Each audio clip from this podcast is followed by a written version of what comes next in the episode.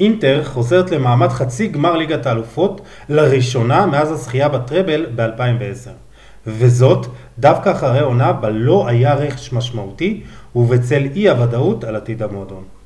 למרות נתוני הפתיחה לא מזהירים במיוחד שהגיע איתם בתחילת העונה, אינטר מוצאת את עצמה עכשיו בגמר הגביע האיטלקי, בחצי גמר ליגת האלופות, וכשגם המקום השני בליגה בהישג יד. אז אולי העונה הזו יכולה להיות מוגדרת כהצלחה, או לפחות לא ככישלון נורא? על שאלה זו ואחרות בספיישל אינטר ענק, פתיח ומתחילים.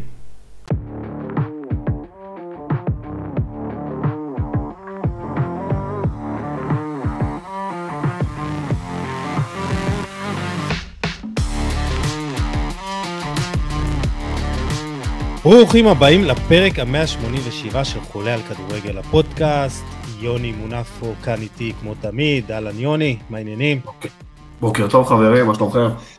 אתה מבין? בוקר בשבילך, לנו כבר צהריים, כבר דיברנו על זה שהשעות שלך הן שעות אה, לא נורמליות. לא, למה? 10-11 דקות, ברוך השם. תודה. ברוך השם. כן, למה לא? למה לא? אה, אני יוסי עדני, אה, ואני מאוד שמח לארח את אה, אלכס מילוש היקר. אה, מייסד הפוד זרק ספורט וחבר פודקאסט האנליסטים, וכמובן אוהד אינטר, כי בגלל זה הזמנו אותך, אלכס, מה העניינים? מה קורה חברים? הכל נהדר. כן, בוקר, בוקר צהריים, אבל uh, זה אף פעם לא מוקדם או מאוחר לדבר על כדורגל.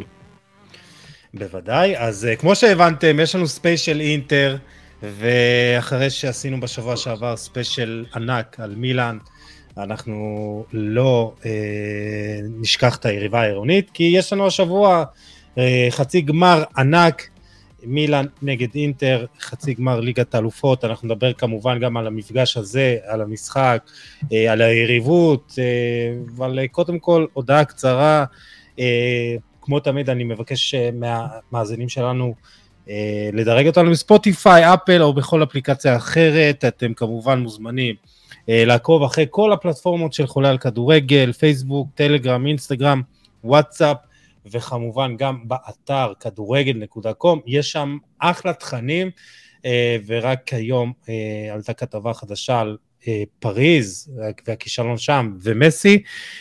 ואם אתם רוצים להיחשף אם יש לכם עסק ואתם גם רוצים להיחשף לאלפי מאזינים בכל פרק ולעשרות אלפ, אלפים שעוקבים אחרי חולה על כדורגל בכל הפלטפורמות אתם מוזמנים לשלוח הודעה פרטית אה, בפייסבוק או בכל אה, דרך אחרת. אה, ואלכס, אני רוצה ככה להתחיל איתך, ולפני שנגיע לאינטר, כמה מילים על הפוד החדש, כי אנחנו מכירים, אני מכיר אותך מהאנליסטים של מכבי חיפה, של קבסה, אבל פתחת לאחרונה גם פודקאסט חדש, זה רק ספורט, אז ככה תן לנו, תספר לנו עליו. בכיף. בכיף. אז קודם כל באמת אה, אנחנו מכירים האנליסטים ואפילו התארחתי באחד הפרקים שהיה לפני די הרבה זמן. אה, אז אה, זרק ספורט הוא איזשהו איזושהי יצירה שלנו שאנחנו הקמנו אותה עם צוות עם טל אריה ולב ורועי כמה חבר'ה שככה התאספו להם ביחד. וזה בעיקר זווית שהיא בין מקצועית לקצת יותר אישית ורגשית וחברית על גבי הספורט וחשוב לציין שזה לא רק מתעסק בכדורגל הרבה אנשים מכירים אותי ממכבי חיפה הרבה אנשים יודעים שאני כמובן אוהד אינטר אבל אנחנו גם מדברים על הרבה דברים אנחנו למשל למשל אירחנו את צוות נבחרת ישראל בפוקר הידעת שיש נבחרת ישראל בפוקר יותר מזה נבחרת ישראל שמגיעה למונדיאל פעמיים ברציפות של הפוקר ושנה שעברה אפילו מגיעה למקום השני. אז אנחנו אירחנו אותם. אז אולי אה, כדאי לנו להשקיע בפוקר ולא בכדורגל. תשמע, הם בפוקר הזה הם הוציאו את החלק הכספי, הם עשו את זה, הפכו את זה ליותר תחרותי, מה שמאוד מאוד אה, עניין אותי, אה, אבל, אה, אבל אתה יודע, אני אתן לך איזה אנקדוטה קטנה, אתה יודע, אומרים כדורגל משחקים 90 דקות ובסוף מי מנצחת? גרמניה, לא? יפה, אז גם פה הם הפסידו בשנה שעברה במונדיאל בגמר לגרמניה בגמר. אבל אה, אבל זה מעניין אירחנו אה, בועז קורפה לכמה פרקים לגבי MMA בקיצור אנחנו רוצים להיות יותר היקפיים לגבי ספורט בעיקר לדבר עם אנשים שמעניינים אותי ואנשים שככה יכולים לתרום עוד לציבור של אה, חובבי הספורט ואתה יודע זה רק ספורט זה איזושהי אתה יודע איזושהי אלגוריה זה בשבילנו זה הכל חוץ מזה רק ספורט אז. זה הרבה יותר. יוני, חוץ מכדורגל וכדורסל אתה מחבב ספורט אחר? אתה רוצה לשתף? וואו, בטח, בטח, אוהב הרבה ענפי ספורט, אחי, אבל uh, בעיקר, אתה יודע, צפייה, אני בעיקר בשנים האחרונות רואה רק קבוצות שאני אוהב, ואתה יודע, דברים שאני נהנה לראות. אבל בטח שאני אוהב הרבה ענפי ספורט. אני אוהב ספורט, כל סוג של ספורט, אחי. טוב, יפה. אה, טוב, בוא נדבר קצת על אה, אינטר, אה, אלכס, ואני חייב לשתף אותך שבאמת אה, אה, העליתי אה, הודעה בטלגרם של הדף, סיפרתי שאנחנו מארחים אה, אוהד אינטר מאוד, אה, שאני מאוד מעריך, אה, ככה ש, שלא נפקיר את אוהדי אינטר אחרי הספיישל על מילאן, ואז הייתה תגובה של אה, מישהו שאמר, יש בכלל אוהדי אינטר בישראל? אז קודם כל יש אחד, אנחנו מכירים אותך. אה, בוא נגיד ככה שהסקר שהעליתי אחר כך העלה בערך שיש איזה עשרה אחוזים, פחות או יותר, תשעה, שזה די יפה, בוא נגיד ככה אם אתה עושה כן. יחסית באוכלוסייה, אבל בוא, בוא תספר לנו כאילו באומדן, כמה אוהדי אינטר יש בישראל. קודם כל יש קודם כל יש את ארגון אוהדי אינטר בישראל הנרי אזורי ישראל שהם גם ארגון מוכר על ידי המועדון עצמו. המועדון מחלק לכל מדינה ארגון מוכר אחד קלאב אחד מוכר. זה גם חברה שמקבלים אה, כל מיני כרטיסים והנחות ופרימיומים אה, לרכישת כרטיסים. אז יש ארגון ישראלי שעושה את זה והם אפילו מארגנים צפייה במשחק ביום אה, רביעי הקרוב אם אני לא טועה בזיגל. אמ, אל תפסו אותי במילה, אל תלכו לאיזשהו זיגל, אם יש כמה זיגלים אל תלכו לאיזשהו זיגל אחר שאני לא אטעה אף אחד. אפשר לעשות פרסומת, אין לי בעיה, אבל תבדקו לפני, כאילו, אם זה באמת שם. כן, בדיוק, לא, אל תגידו שאני שלחתי אתכם. אה, זה דבר ראשון. דבר שני, תראה, אינטר זאת קבוצה שהיא לא אנדרדוג, אבל היא קבוצה שקצת קשה לאהוד. זאת אומרת, זו קבוצה שאין לה את הפלאש הזה שיש למילאן, שכולם, אתה יודע, אנשים בגיל שלי מכירים את הגרנדה מילאן. והשחקנים הגדולים ששיחקו שם בין אם זה קקא ושפצ'נקו ורונלדיניו וכל מיני שחקנים כאלה וזה לא כמובן זה לא הפלר של יובנטוס שמועדון האוהדים של יובנטוס בארץ הוא מועדון מאוד מאוד גדול ומאוד מאוד ותיק. אמ, שאר הקבוצות אני לא אזכיר אני לא חושב שזה יותר מדי רלוונטי אתה יודע לאציו רומא וכל מיני דברים כאלה אז אינטר היא איפשהו תמיד הקבוצה השלישית באהדה בארץ קשה יותר לאהוב את הקבוצה הזאת כי צריך להיות כאילו מחובר אתה יודע לעיר למסורת קצת לשיגעון הזה ואני אגיד לך עוד משהו אפילו אינטר בעצמם די זורמים על הנקודה זאת אומרת אינטר לפני שנה הוציאו קמפיין שהקמפיין היה not for everyone זאת אומרת זה לא לכל אחד. אתה אוהד? אתה אוהד. אתה לא איתנו? אתה לא איתנו. זה הם, הם, הם רוכבים על הנקודה הזאת שהם האנדרדוג שהם הקבוצה שיותר קשה אה, לאהוד וזה בסדר גמור מבחינתם. ואיך אתה הגעת לאהוד את אה, אינטר? אה, אז יפה, אז קודם כל השחקן שאני אה, התחלתי בגללו לאהוב כדורגל, השחקן שמבחינתי חיבר אותי לכל הטירוף הזה שנקרא כדורגל, שיחק באינטר. גם המספר שלו, מספר 6, היה עדיין נשאר מספר המזל שלי. אה, בחווייתי הקודמת שהייתי במילאנו השנה, שראיתי את אה, אינטר ברצלונה בסנסירו ואת מכבי חיפה נגד יובנטוס, אה, יצאתי ככה בשביל, אתה יודע, לשריין את החוויה, אז הלכתי ועשיתי גם חולצה שלו. מי שזוכר, שחקן בשם יורי ג'ורקאף. כן, כן, צרפתי. זוכרים? יפה, כן. שחקן נבחרת צרפת, מונדיאל 98, אלוף העולם מונדיאל 98, אז הוא שחק באינטר, והוא השחקן שהכי אהבתי, והוא בעצם חיבר אותי לקבוצה הזאת, וחיבר אותי לכל הטירוף הזה מאז שאני בערך בן 12. אתה מדבר על אה, לא player, ודווקא יורי ג'ורקאף היה שחקן שכיף לראות אותו.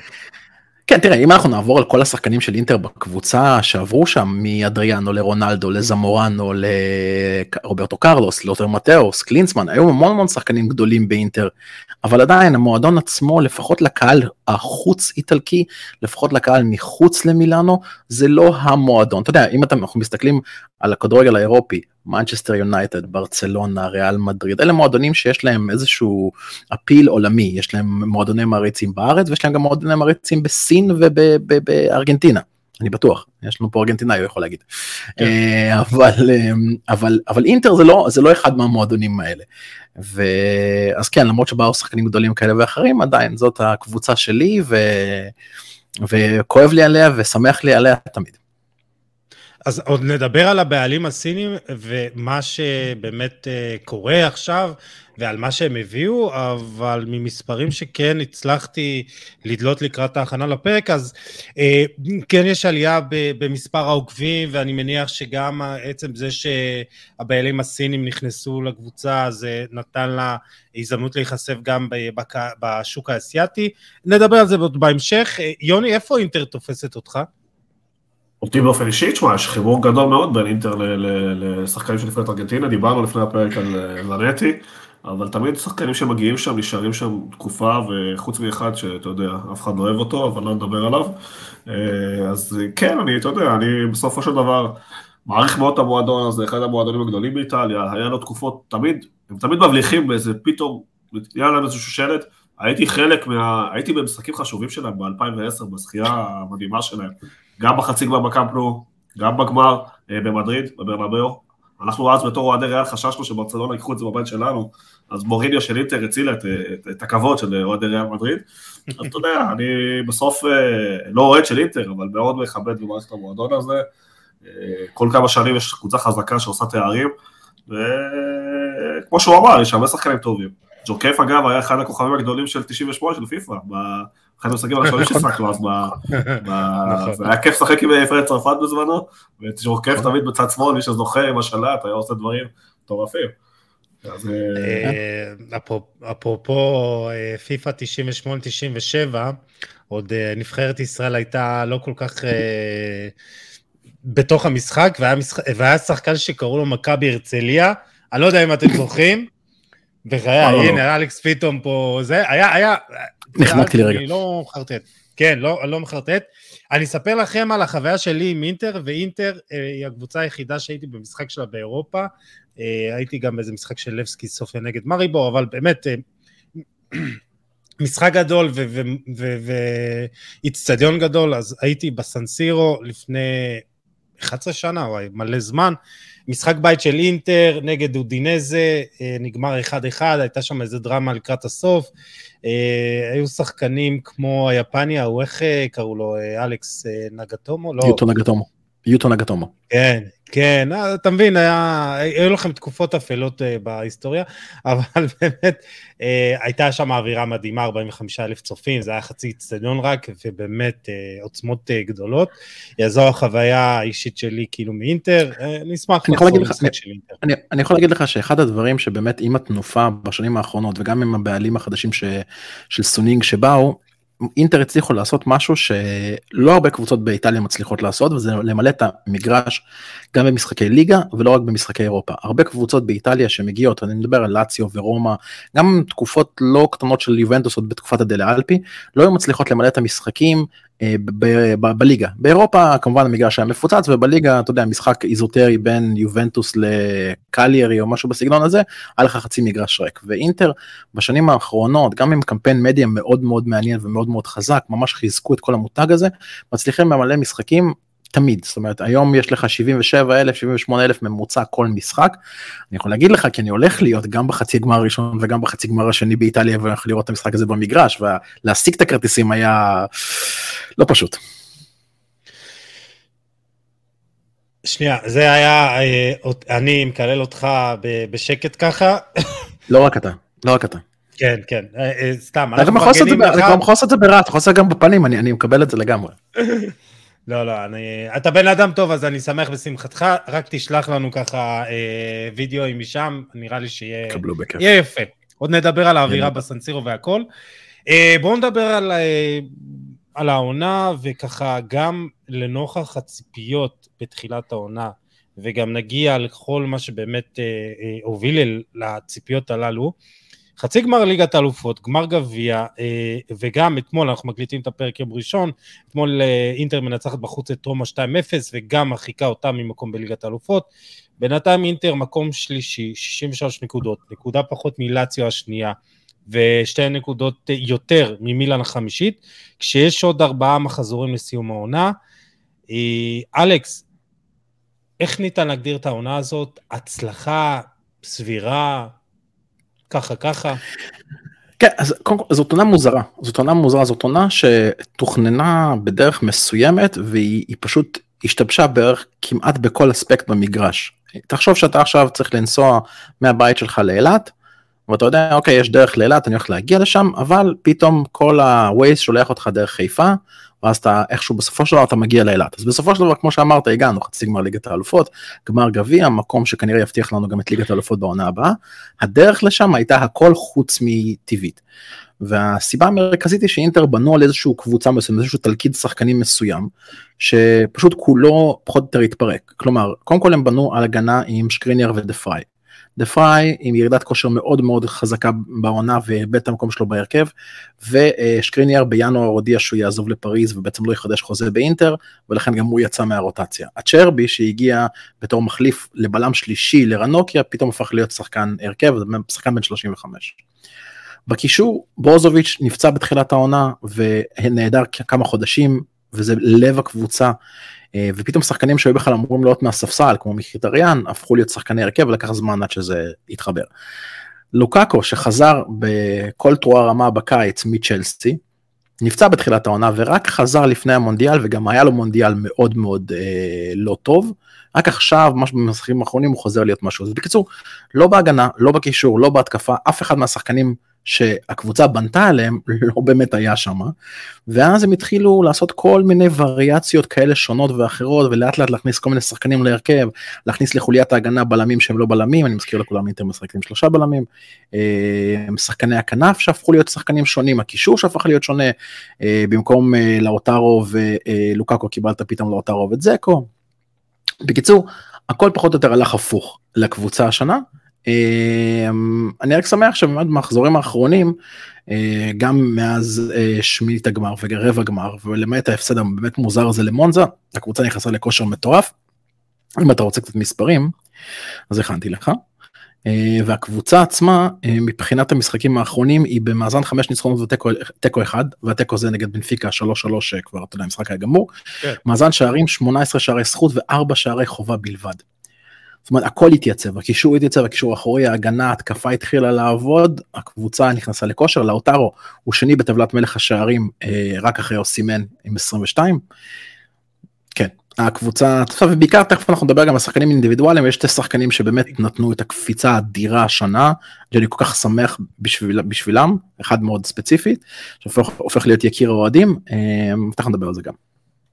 טוב, נדבר באמת על אה, שחקנים שבאמת נתנו את הטון העונה, ובאמת אה, מי נחשב אולי אה, הצלחה, מי נחשב אכזבה. יוני, אתה, אתה ככה באיזה משפט לפני שנתקדם, אינטר יכולה להיות מרוצה ממה שהיא עשתה עד כה העונה?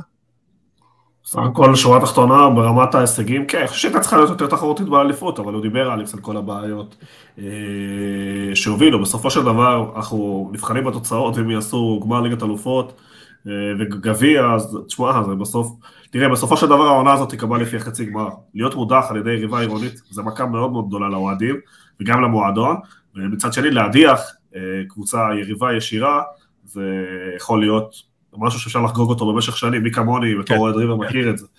אז אנחנו לפני הנרטיב שיקבע את האופי של העונה הזאת.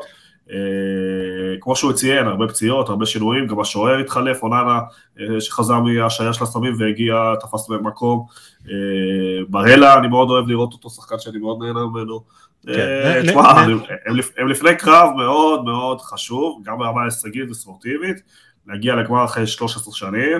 וגם שזה מול היריבה, זה ניצחון כפול, זה לא סתם דרבי, זה גם להדיח את היריבה העירונית. למנוע מהיריבה העירונית זכייה, זה לא... לא בדיוק, וכמו שאמרתי מקודם, הן צמודות מאוד גם בליגה, כלומר, אה, אה, זה יכול להיות כישלון טוטאלי, או באמת ריסוק היריבה העירונית. ושים לב, ושים לב איך זה הפך, בפברואר לדעתי הם רצו שלושה ארבעה הפסדים בליגה, היה להם תיקו ושלושה הפסדים, איך פתאום הכל התהפך, רצו לחמישה שעה ניצחונות, הם נראים הרבה יותר טוב, נראים בכושר טוב, מאוד מסוכן לי, המשחק הזה פתוח לגמרי, תשמע, זה כן. הולך להיות קרב אדיר. זה, זה מדהים, כי דיברת על נקודה שאולי אני סוטה, על... על... שתוצאות יכולות לקבוע לך נרטיב של עונה שלמה, והיא יכולה להיות עונה של אה, באמת אה, הצלחה ואנרגיות שיא, ויכולה להיות אה, גם הפוך. אתה יודע, וזה יכול להיות מרחק של פנדלים, בוא נגיד ככה. זה הכדורגל, אנחנו באמת חיים באיזה מקצוע, באיזה ענף שהרבה מהנרטיב נקבע על ידי החלטות בודדות במשחק, או אתה יודע, פנדל לפה, פנדל לשם. אה, זה לטוב ולרע, בוא נגיד כך.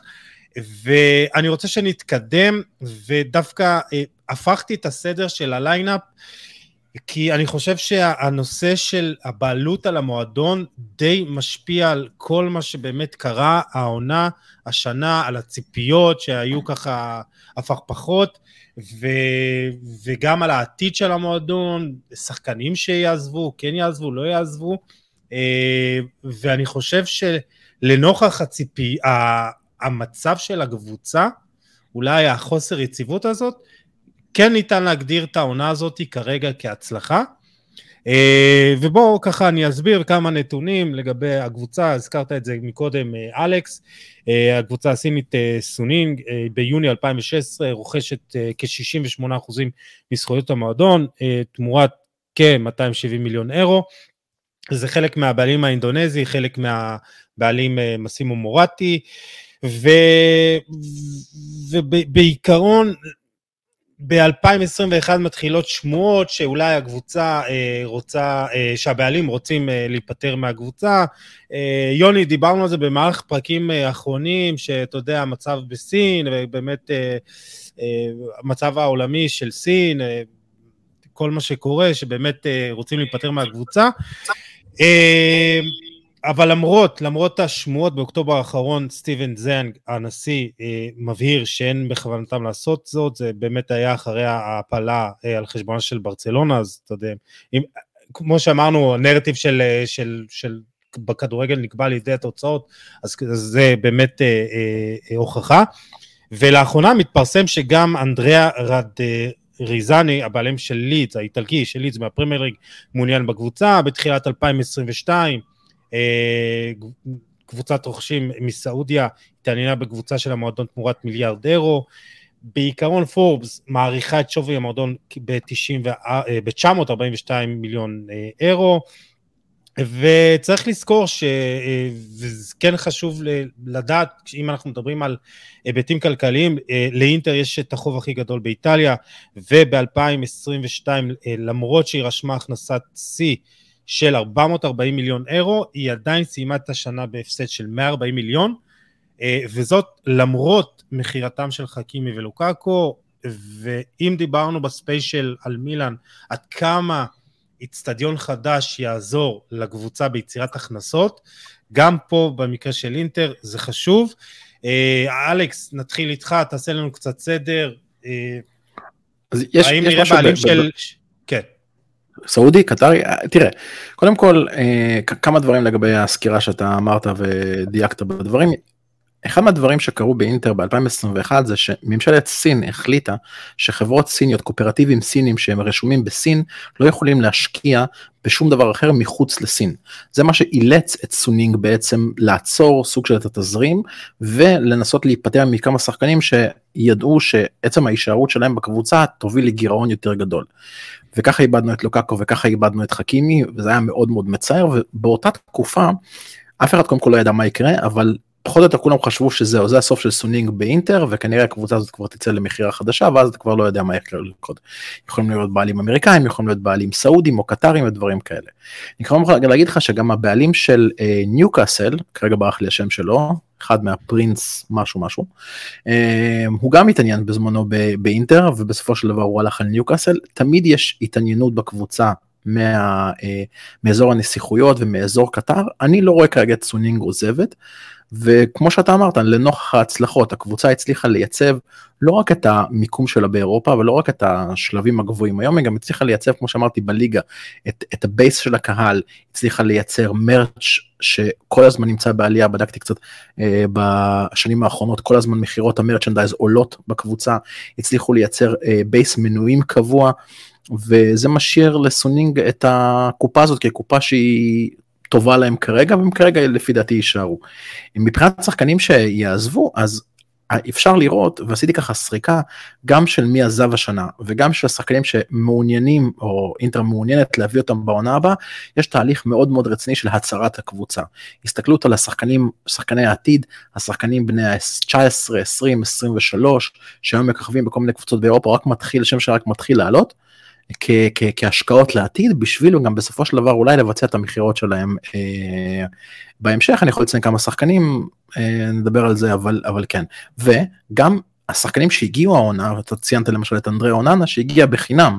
אוקיי? הרבה שחקנים למעט אה, קוריאה שפשוט אינטר שילמה את מה שהיא התחייבה לשלם כי באיטליה יש המון עסקאות של אה, השאלה עם חובה לקנייה לא השאלה עם אופציה לקנייה אלא השאלה עם חובה לקנייה ואינטר באמת העונה שילמו רק את ה-20 ומשהו מיליון על אה, חואקין קוריאה עוד ארגנטינאי, אה, אבל מעבר לזה כמעט לא, לא הושקע כסף, זאת אומרת לוקקו הגיע בהשאלה, אה, אסלני הגיע בהשאלה עם חובת רכישה רק בעונה הבאה של 14 מיליון, מקיטריאן הגיע בחינם, בלנובה הגיע בהשאלה, הצ'רבי הגיע בהשאלה והוא כנראה יפרוש פשוט. אז כן, הם, הם עושים איזשהו מאזן מאוד מאוד חכם בין השחקנים שהם מביאים לבין השחקנים שעוזבים. יוני, יוני פרשן כלכלי שלנו, יש לו הרבה ידע אה, בנושאים האלה. דיברנו על זה, יוני, לא מעט על, על האי היציבות הזאת. זה נראה אולי שעכשיו, נוכח ההצלחות אה, של אינטר, הבעלים הסינו, הסינים ירצו להשאיר את הקבוצה בידיים שלהם? הם בכלל יכולים לא זה? אני לא כל כך בטוח, אבל צריך להבין את היחסי הכוחות. בסופו של דבר הם כפופים מאוד לממשלת אה, סין, וממשלה שם זה בסוף מפלגה שיכולה להחליט מחר משהו אחר, ואז שוב כל התוכניות של מועדון. מועדון בסוף צריך יציבות. וצריך, אה, אה, ההכנסות שהוא דיבר עליהן, אלכס, זה הבסיס שלהם להכנסות שלהם קדימה, אבל אם רוצים מעבר לזה, הם חייבים מגרש חדש, והבעיות זה כבר לא הסינים, הבעיות זה האיטלקים, עם בירוקרטיה נוראית, גם אינטר וגם מילאן סובלים מזה, כי ברגע שיובה עשו מגרש חדש בבעלותם, הם הקפיצו את ההכנסות שלהם מעל 100-150 מיליון יורו מכל הקבוצות באיטליה, וזה מה שיצר את הרצף האדיר של uh, כמעט 8-9 אליפות רצוף, שזה נתקע על טעויות ניהוליות שלהם, אבל כי הם רצו גם להתחרות באירופה, וזה פשוט היה גדול עליהם. אז, uh, וקפצו מעל הפופיק ביובה, אבל יש להם, הם חייבים לפחות בבסיס לבנות מגרש יציב שיגדיל להם משמעותית את ההכנסות, uh, וזה משהו שמתקשים בו ברמה הבירוקרטית. ברמת הבעלות, שוב, כרגע זה נראה יציב, אבל אתה לא יכול לדעת מה יהיה עם השלטון הסיני, אתה לא יודע בכלל לאן הסינים ילכו, יש להם סיפור מטורף עם טיוואן, זה כבר נכנס לפוליטיקה, שזה יכול לגרות על איזושהי מלחמה, הם מעורבים גם עם רוסיה, הם מעורבים גם במזרח התיכון, זה לא משהו יציב ברמה של, אתה יודע מה יקרה. אה, גם בארצות הברית בטוח, סמויה פתוחה, וזה משפיע על הקבוצה, וזה מה שחשוב פה, כי, כי בסוף אם יחליטו כן. אה, לאפשר שוב, אז יכול להיות שזה ייתן קפיצה לאינטר, וזה יהיה לטובה, אבל זה איזשהו הימור שלא יודעים, אני חושב שאפילו התבטאויות שאפילו שאמרת בראייה שלי, אם יהיה להם הצעה גבוהה וטובה, יכול להיות שהם כן יפטרו מהקבוצה. כי הבעלים, אני חושב שהוא בסדר, הוא כן כוונות כן. חיוביות, אבל מה לעשות שהוא כפוף למפלגה הקומוניסטית. חשוב לציין שמדובר בילד. מדובר בילד, זאת אומרת, סטיב ג'אנג בן 27-28, אוקיי? הוא מחזיק היום קונגלומרט, גם את סונינג וגם את אינטר, שזה כאילו מטורף לחשוב. אה, אני עוד שנייה בן 40, לא בטוח שאני יכול להחזיק אה, כזה דבר, אבל בגיל שלו זה באמת מדהים. ומעבר לזה, לגבי הנושא של האצטדיונים, תראה, אינטר ומילאן שניהם מתכננות אצטדיון חדש בערך מ-2009. מסימו מורטי בזמנו דיבר על זה שהם צריכים אצטדיון חדש. הבעיה בין, בין טורינו למילאנו, זה בגדול התוואי שטח. מילאנו היא מאוד מאוד צפופה. אין באמת איזשהו מקום עכשיו שאתה פשוט יכול, אתה יודע, לשטח, לבנות שם מגרש. הדרך היחידה שאפשר לעשות את זה זה על חורבות סנסירו להקים מגרש חדש, או לחלופין להרוס חלק ממנו, ואז לנסות לבנות, לחדש אותו, משהו, משהו בסגנון הזה, וזה, אתה יודע, יוצר אתגרים אחרים. בטורינו, והייתי שם השנה, המגרש מאוד מאוד רחוק מהעיר, המגרש הוא נמצא אי שם אה, קצת מחוץ לטורינו, בתוואי שטח אה, פתוח לחלוטין, אין שום שכונות מסביב, אין שם דברים, אז זה קצת שונה, קצת שונה במילאנו, אני כשהייתי השנה אמרו לי שזה כנראה השנה האחרונה של הסנסירו בצורה הפעילה המלאה שלו ששתי הקבוצות משחקות שם את כל המשחקים שלהם. אבל מצד שני גם אמרו את זה שנה שעברה וגם אמרו את זה לפני שנתיים וגם אמרו את זה לפני שלוש ככה שאני לא יודע האצטדיון עצמו אני יכול להגיד לכם שהוא אצטדיון מאוד מאוד מיושן. יש לו את הרומנטיקה ויש לו את, ה, את הפאסון האיטלקי הזה של הסנסירו כן. אגב זה מצחיק אתם יודעים שמילן כשמילן מארחת זה נקרא סנסירו וכשאינטר מארחת זה נקרא ג'וזפה מיאצה. זה... אותו מגרש בשתי שמות. לא אה, ידעתי, אבל אה, טוב לדעת, כן. כן, אבל זה מגרש מאוד מאוד מיושן, מאוד מאוד מאוד מאוד מיושן. אה, המתקן עצמו הוא מתקן מאוד לא מודרני, ואני מבטיח לכם שלקהל הצעיר, לקהל היותר מודרני, לקהל שרוצה יותר את התנאים ואת הפסיליטי, קשה להגיע למגרש הזה, קשה יותר להתחבר ולקנות מנויים. כן, מגרש חדש באמת יעשה מהפכה מאוד מאוד גדולה. Uh, בהחלט, uh, זה חשוב. Uh, נעבור אבל ככה באיזה משפט שניים לסיום. אני חושב שבאמת, אם מסתכלים במאזן הכולל מאז, הבעל, מאז שינוי הבעלות, אז זה, די, זה די עשה טוב לקבוצה. אינטר השיבה את האליפות אחרי 11 שנה, והגיעה העונה לראשונה לחצי גמר ליגת האלופות מאז הזכייה ב-2010. היה גביע, דיברנו גם על, על שחקנים שהגיעו ומכרו, אבל בסך הכל בשורה הכוללת הבעלות עשתה טוב למועדון, והאם יהיה טוב אם יבואו בעלים אחרים, יותר יציב? לפי דעתי כן, אבל אולי ככה נפתח את זה בפעם אחרת. אני רוצה שנדבר על עוד מישהו שאולי אחראי על, ההצלחה, וזה בפה מרוטה, מרוטה, יושב ראש אינטר, הגיע אליה מיובה בדצמבר 2018, ואולי זה הבן אדם שמסמל את ההצלחה המקצועית של הקבוצה.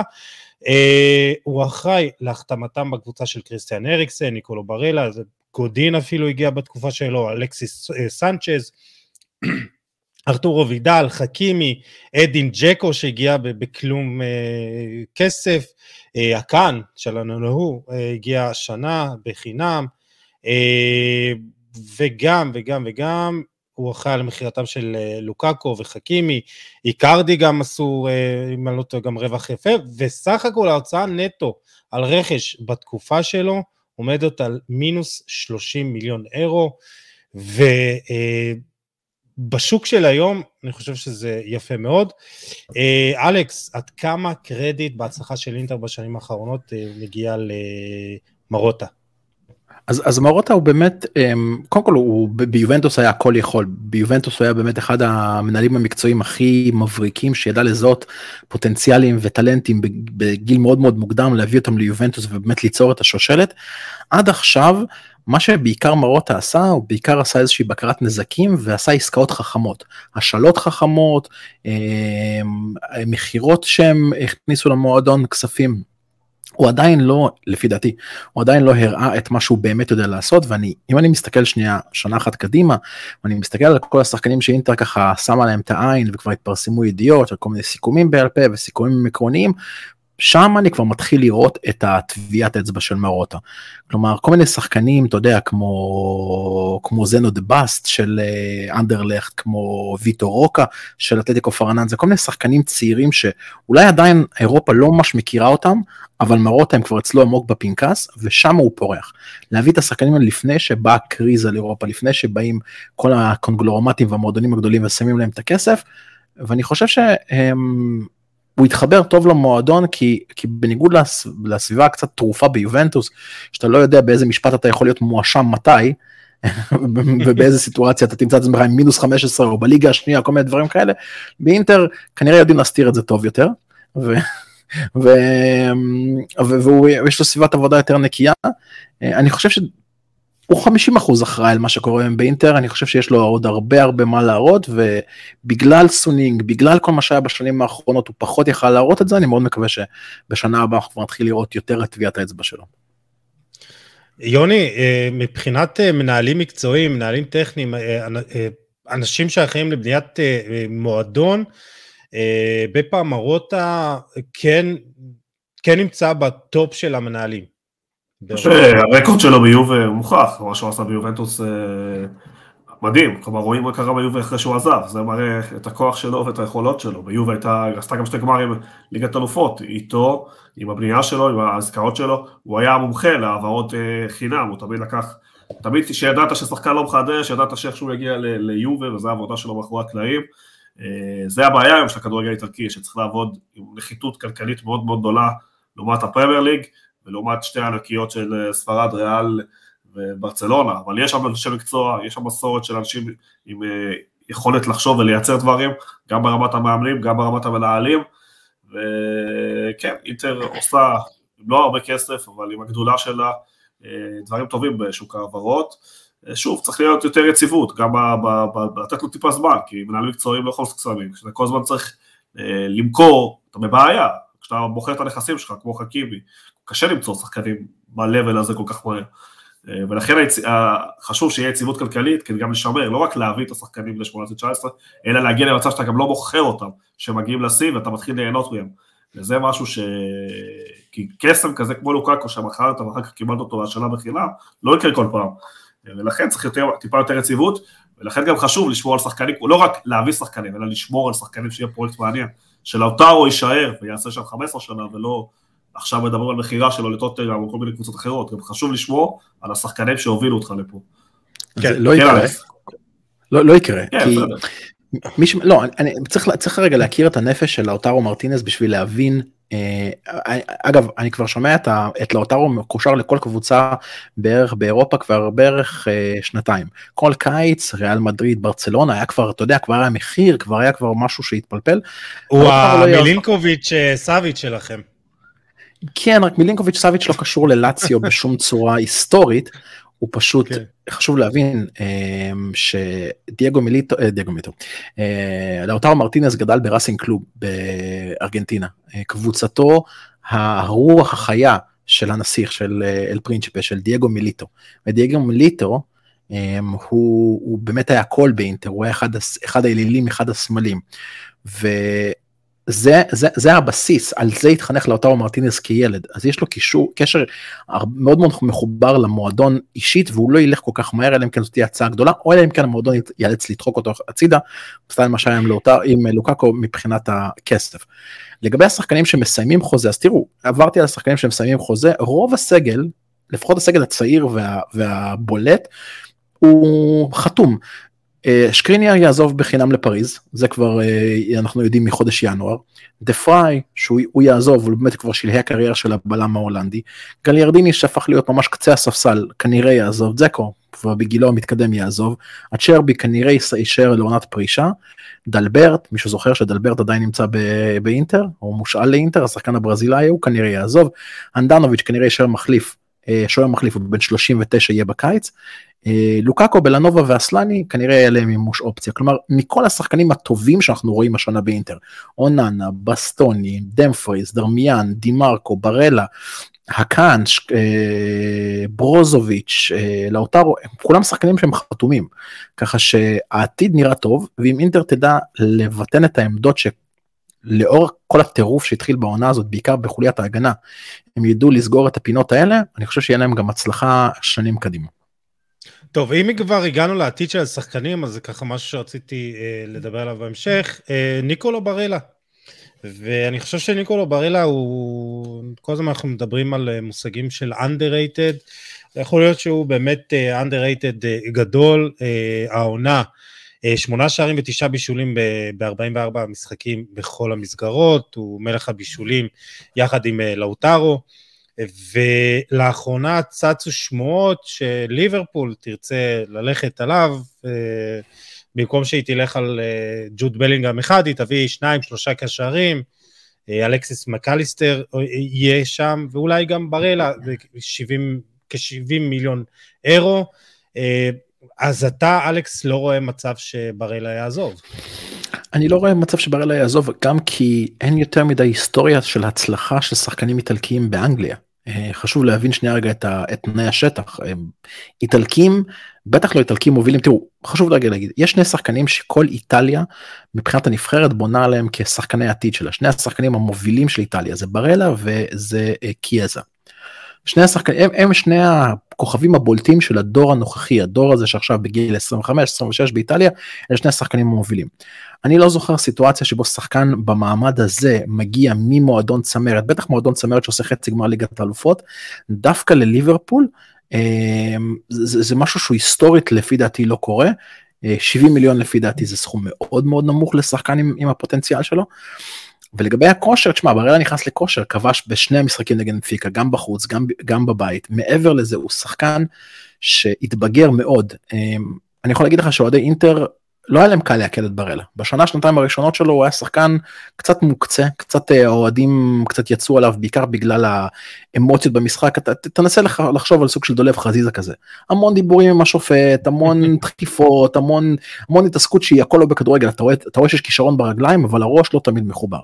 והשנה ברלה התבגר, אתה רואה אותו ממעט לעשות את הדברים האלה אתמול, אגב משחק נגד רומא, אני לא יודע אם יצא לך לראות, היה קטע מדהים, היה לו איזה דחיפות עם פלגריני, שנייה, אתה יודע, שנייה, שנייה לפני שזה מתפוצץ, חיבק את פלגריני, נתן לו נשיקה על הראש והם המשיכו לשחק על סוג של התבגרות של השחקן. ו... ו... וזה גם ניכר במספרים, בעיקר בבישולים ובשערים, וזה עוד ניכר בזה שהוא המון המון למד לעשות את התפקיד שלו במרכז הקישור, הוא משאיר לברוזוביץ', הוא משאיר לאקן, הוא משאיר למקיטריאן את האמצע, הולך כל הזמן ימינה, כל הזמן שם מצטרף, כל הזמן עוזר לדאמפריז שמגיע, וזה מייצר בלנס מאוד מאוד טוב אצל אינטר, כי ברלה, אתה יודע, נזרק ימינה, הקאן נזרק שמאלה ליד דימרקו, וכל המערך הזה של השלושה בלמים ושתי הקיצונים שכל הזמן תוקפים, פתאום הפך להיות מאוד מאוד מאוזן, גם קשה מאוד לשחק נגדו כי הוא הגנתית מאוד מאוד יציב, וגם התקפית הוא תמיד ביתרון של שחקן, זה תמיד שתי שחקנים על שחקן אחד בצד. אה, ברלה זה, זה, זה באמת אולי ההברקה של העונה, לצד עוד שחקן שתכף אני אדבר עליו. אה, ועוד, אה, כמו שאמרנו מקודם, הגיע בתקופתו של מרוטה. יוני, ברלה מבחינתך underrated, והאם... underrated מוחלט, אני כל הזמן אומר את זה, אני גם ריאל יצא לה לפגוש את אינטר כמה פעמים, ותמיד אמרתי ששחקן שאני הכי אוהב באינטר זה, זה ברלה, כן לאוטרו, אבל לאוטרו זה לא רק מקצועי. אני חייב להגיד שאלכס, אה, ראיתי אותו ככה מפריע לו שאני מדבר על העזיבה של לאוטרו, אבל אני לא התכוונתי להגיד שהוא עוזב או לא עוזב, אני התכוונתי להגיד שהתפקיד של המנהל המקצועי הוא לוודא שהכוכבים הגדולים אה, נשארים בקבוצה ונשארים בקבוצה, זה היה המסר שלי לקבוצה, ולא רק הוא, ברלה, רוננה, כל השחקנים המצוינים האלה של אינטר, למשל זה שהבלם עוזב, יכול להיות שזה לא, לא תלוי בו, כי זה רצון של השחקן, אבל חשוב מאוד שאחד התפקידים החשובים של המנהל המקצועי הוא לשמר את השחקנים. אה, לגבי ברלה, אני ממש אוהב את השחקן הזה, אני אוהב את החוצפה שלו, אוהב את היצירתיות שלו, אוהב את זה שהוא משחק קדימה כל הזמן, אוהב את ההצטרפות שלו. אני חושב שהוא וורד קלאס, ויש לו הזדמנות עכשיו לעשות גם משהו מיוחד בקריירה. כי חצי גמר ליגת אלופות זה בדיוק הבמה לקבל את ההכרה יוסי. כי אם הוא עושה פה חצי גמר גדול, אה, אתה יודע, זה לא רק אנחנו עכברי כדורגל נדבר עליו, אלא הוא יגיע להיות אה, מוכר על ידי כל. כל ה... מי שמסתכל את המשחק הזה. אה, משחקים גדולים נועדו למשחק... לשחקנים גדולים, זו הזדמנות להראות גם לו, גם ללאוטרו, גם לאחרים, ממה הם עשויים. זה גם דרך להיכנס להיסטוריה, כי זה משחק שידברו כן. עליו עוד הרבה הרבה הרבה שנים. ועדיף לו להישאר באינטר? בכל מצב? שאלה קשה, אני שוב אה, מחזיר אותך לרמה של לאן הפרויקט הזה הולך. כל עוד הפרויקט הזה יציב ורציני ויכול להישאר אה, זה, ובטח עושה הישגים כאלה, בטח, למה לא? מועדון גדול, קהל גדול, אה, לא. אם יחזור העניין של איש חוסר יציבות במועדון, אז, אז אולי זה יהיה סימן של שחקנים לחפש לעשות משהו. בסוף זו החלטה מאוד מאוד אינדיבידואלית, וזה מה שהוא רוצה להשיג בקריירה שלו. לעשות קריירה באינטר זה בסך הכל, אתה רואה כמה אנשים כאלה במועדונים האלה גם נשארים אחר כך, וזה דבר חשוב, ששומרים על הנכסים גם בהנהלה, אתה רואה את זנטי ואתה רואה אחרים, גם במילה עושים את זה בצורה טובה, אה, לכן להישאר, במועד... להישאר נאמנים למועדונים האלה לאור זמן, מחזיר, מחזיר את ההשקעה שלו, אתה רואה את זה גם בריאל מדריד, גם בביירן מינכן, כל מועדון גדול שיודע לשמור אחר כך על הנכסים, גם בהנהלה או בתפקידים של מקצועיים, זה בסוף ברכה למועדון כי הוא שומר על המסורת שלו. כן, יש גם, יש גם את אה, האתוס האיטלקי הזה, יש, יש, אתם יודעים, לשחקנים איטלקים, שחקנים איטלקים לא ממהרים לצאת, אני, הדוגמה הכי טובה שאני יכול לתת זה פרנצ'סקו טוטי, פרנצ'סקו טוטי שהוא באמת אולי, אולי הדמות הכי חשובה ברומא, וזה כולל את האפיפיור שנמצא שם בוותיקן. אה, הוא, הוא אה, שחק, המון המון שחקנים איטלקיים, באמת כוכבים, לאורך השנים היו להם ים הצעות לכל מיני קבוצות, והם לא שחקנים שכמעט יוצאים מאיטליה. יש משהו באתוס האיטלקי הזה גם. דל פיירו כמובן, יש משהו באתוס האיטלקי הזה שהם לא יוצאים משם. אה, חשוב גם להבין שברלה גדל בקליירי, ברלה גדל כמו נער שכונות במקום שהוא לא המקום הכי נוצץ בעולם, הוא מאוד מאוד מאוד איטלקי במלוא מובן המילה שלו, אה, ומבחינתו לפי דעתי להישאר במועדון צמרת באיטליה שמתחרה על התארים וגם נותן טון באירופה, אני חושב שזאת החלטה די קלה. אה, בואו נתקדם למאמן, סימון אינזאגי, אה, חתם בקבוצה בקיץ, הגיע לקבוצה בקיץ 2021, אה, אחרי האליפות של אנטוניו קונטה. הוא סיים בעונה הראשונה במקום השני, שתי נקודות ממילאן, זכה עם הקבוצה בגביע האיטלקי, זכה בשני סופרקאפ איטלקי. בעונה שעברה סיים אה, בשמינית גמר אה, ליגת אלופות, העונה כמובן אה, חצי גמר, הוא אימן 101 משחקים בסך הכל באינטר, זכה ב-2.05 נקודות בממוצע למשחק, יש לו כמעט ממוצע של שני שערי זכות למשחק, ופחות מספיגה אחת למשחק. אה, נדבר קצת על הסגנון המשחק שלו, הוא כמעט, הזכרת את זה אלכס מקודם, לא סוטה מה-352 שלו, אה, זה אפיין גם את אה, קונטה. אה, בליגה הוא מחזיק, אה, אינטר מחזיקה 56 אחוז אה, אה, מהזמן בכדור, זה שלישי בליגה, הוא נותן ללחוץ גבוה אבל לא בטירוף. אה, אינטר היא התקפה שנייה בליגה עם 62 שערים, נפולי עם 69, וה-XG של המדד שערים הצפויים הוא הכי גבוה בליגה, 68.66, ושל נפולי 60.92. אבל בליגת האלופות זה שונה לחלוטין, אינטר מחזיקה בכדור רק 46.3% מהזמן, היא מקום 12 במדד הלחץ הגבוה, שמסמל בעצם עד כמה הקבוצה לוחצת גבוה, באינטנסיביות של הלחץ היא מקום 16 בליגת האלופות, כזכור זה מתוך 32 קבוצות בסך הכל. אלכס, תאר לי את הכדורגל של אינזאגי, והאם הוא מתאים את עצמו ליריבה, האם הוא מאמן שיעדיף לשבת נמוך, לצאת למעברים? אינזאגי הוא, הוא סוג של קונטה, רק הוא קונטה קצת יותר מעיז, קצת יותר התקפי. אם קונטה באמת באמת היה מאופיין ב-352 ולשבת מאחורה ולצאת, אינזאגי יותר לוחץ, יותר לשחק קדימה.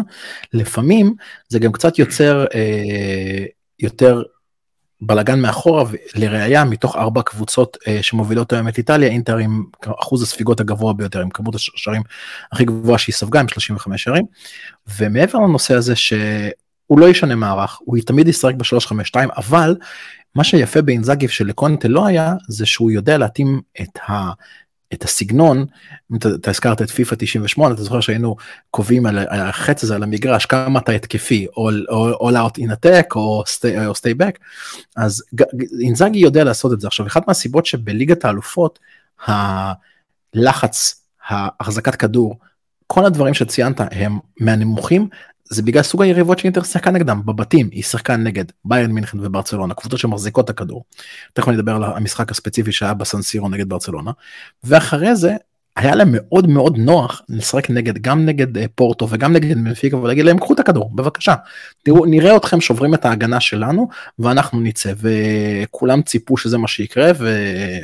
ו... ו... וזה מה שבאמת בפועל הביא לאינטר את חצי הגמר. חייב לציין שאני כשראיתי את ההגרלה נגד בנפיקה אמרתי שאינטר תהיה בחצי הגמר וכולם פתחו עליי כאלה עיניים. אתה נותן לאהדה שלך לדבר ואתה מדבר מהלב אתה לא מדבר ואתה לא רציני בנפיקה זה הקבוצה הכי חמה ואני אמרתי להם חכו תראו. בנפיקה לצערי הרב עם הסגל הצעיר מאוד שיש בבנפיקה אין עדיין את ה... יודע, את השתיים האלה בין הרגליים בשביל באמת במעמדים האלה לבוא ולשחק ולהיות אגרסיביים ורעים כדי לעבור לחצי הגמר. אה, ספציפית אני רוצה לציין משחק אחד. וראיתי אותו אינטר שיחקו נגד ברצלונה אני חושב שמאזן החזקת כדור באותו משחק היה משהו כמו 73-27 לברצלונה. פשוט ברצלונה החזיקו את הכדור 73% מהזמן הם פשוט לא הפסיקו להתמסר. הם ניסו כל הזמן לבודד את אה, דמבלה על דימרקו בצד ולפחות 10-11 פעמים שהם עשו את זה זה לא הסתיים בשום דבר ולאינטר היה בסדר גמור לשבת מאחורה להגן דקה 45 הקאן שם את ה-1-0 וככה גם נגמר המשחק. והמשחק הזה הוא מאוד מאוד מאפיין את איך שאינטר משחקת השנה בליגת האלופות. קבוצה שתרצה להחזיק נגדה בכדור אין שום בעיה תחזיקו נגדה בכדור אנחנו נשב מאחורה ונתקוף וקבוצה שהיא יודעת שהיא צריכה לתת להם את הפוש כמו לצורך מקוויקטוריה פלזן עם שני משחקים בשלב הבתים שהם לחצו עליהם מהרגע הראשון באמת שני משחקים שהפכו להיות מאוד מאוד קלים. בסך הכל בליגת האלופות אינטר עם, אה, שע, עם שישה אה, משחקים ללא ספיגה בדקתי מול קבוצות החצי גמר, ריאל מדריד ומילאן עם חמישה משחקים ללא ספיגה, וסיטי ואינטר עם שישה משחקים ללא ספיגה, מאז תחילת הקמפיין. ככה ששתי הקבוצות הראשונות עם, עם, עם, אה, עם משחקים ללא שערים.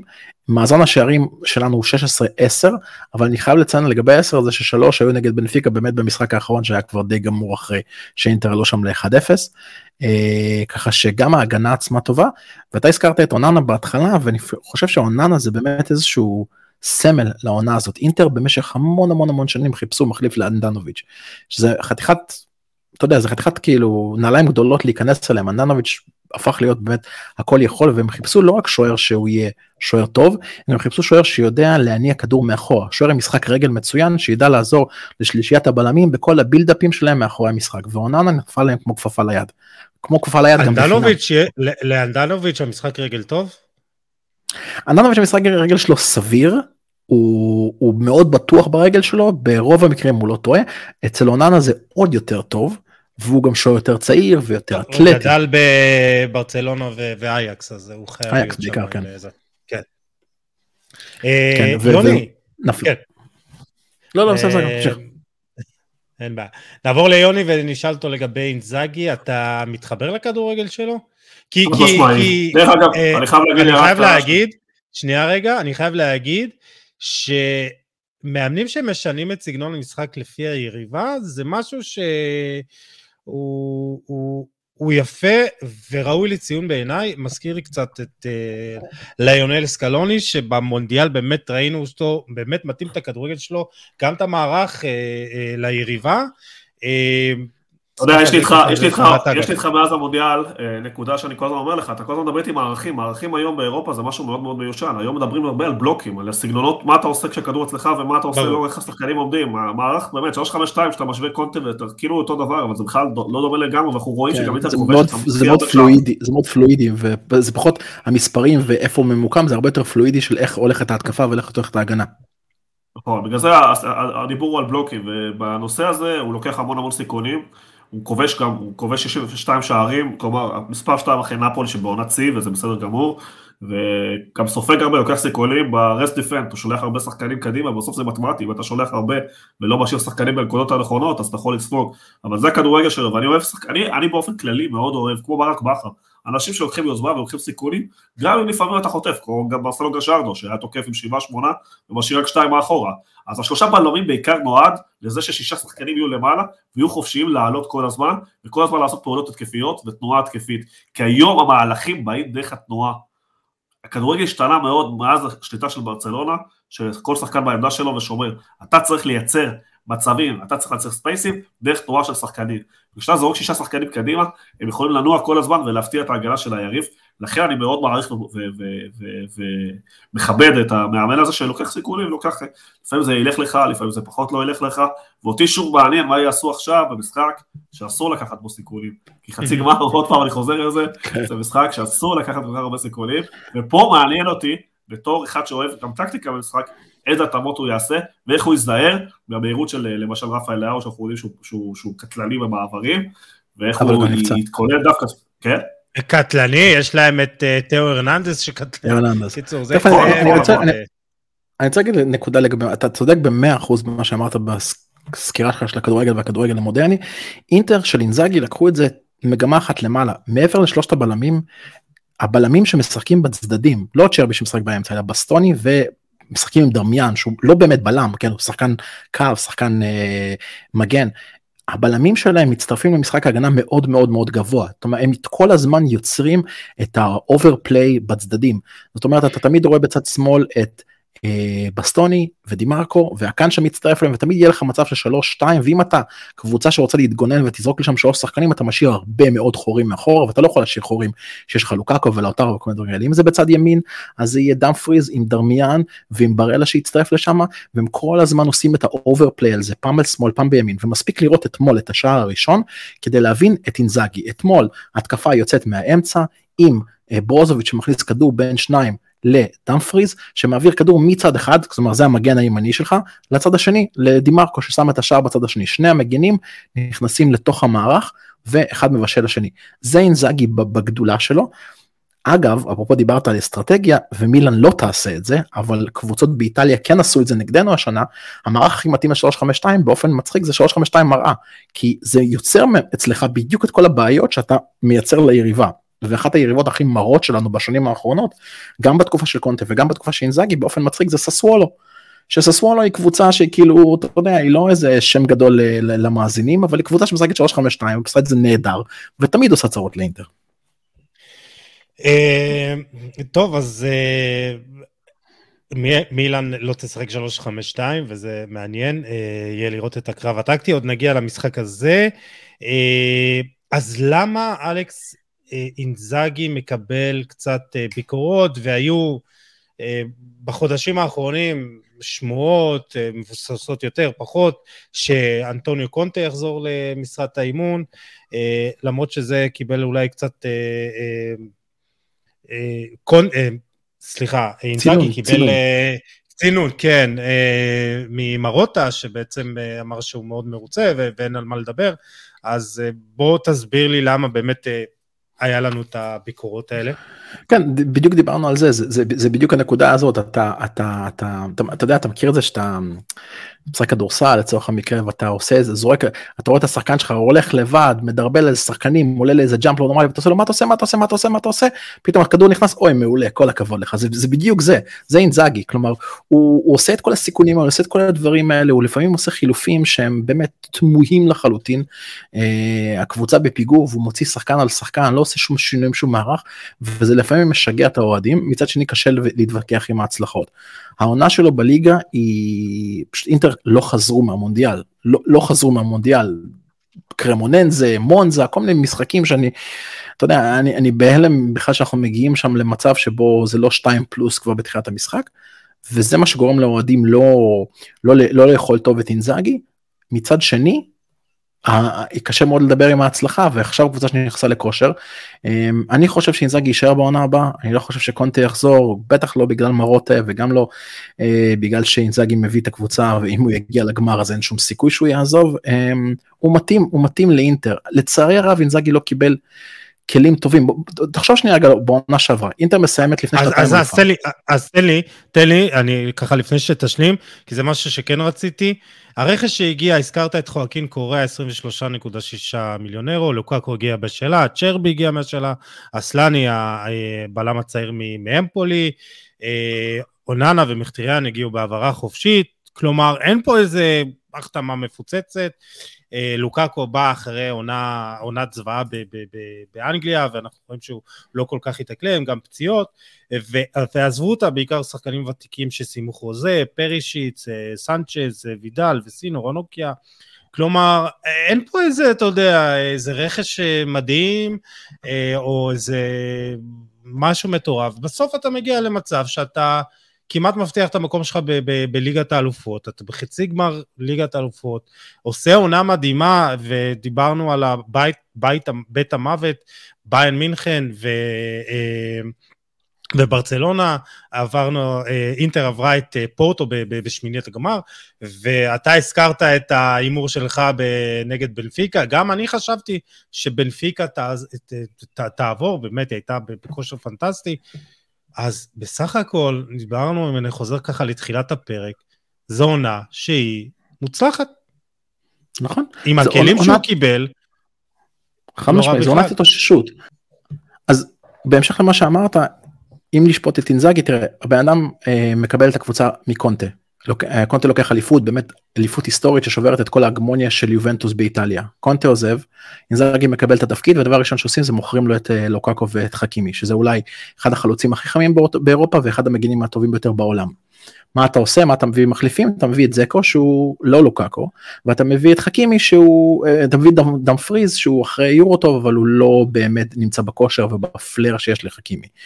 יחסית לזה, לסיים בעונה לאחר מכן מקום שני בשתי נקודות למילאן כאשר כל המשחק הזה נפל על משחק חוץ אחד שבו הנדנוביץ' היה אה, חסר ופתחנו עם גיל אופק בשער סתם לא גיל אופק פתחנו עם אה, שוער מחליף שלנו שהשמיט כדור שם וגרם להפסד ועל כל הדבר הוא, הזה נפלה. הוא גם רומני נכון? הוא גם רומני כן, רדו, נכון?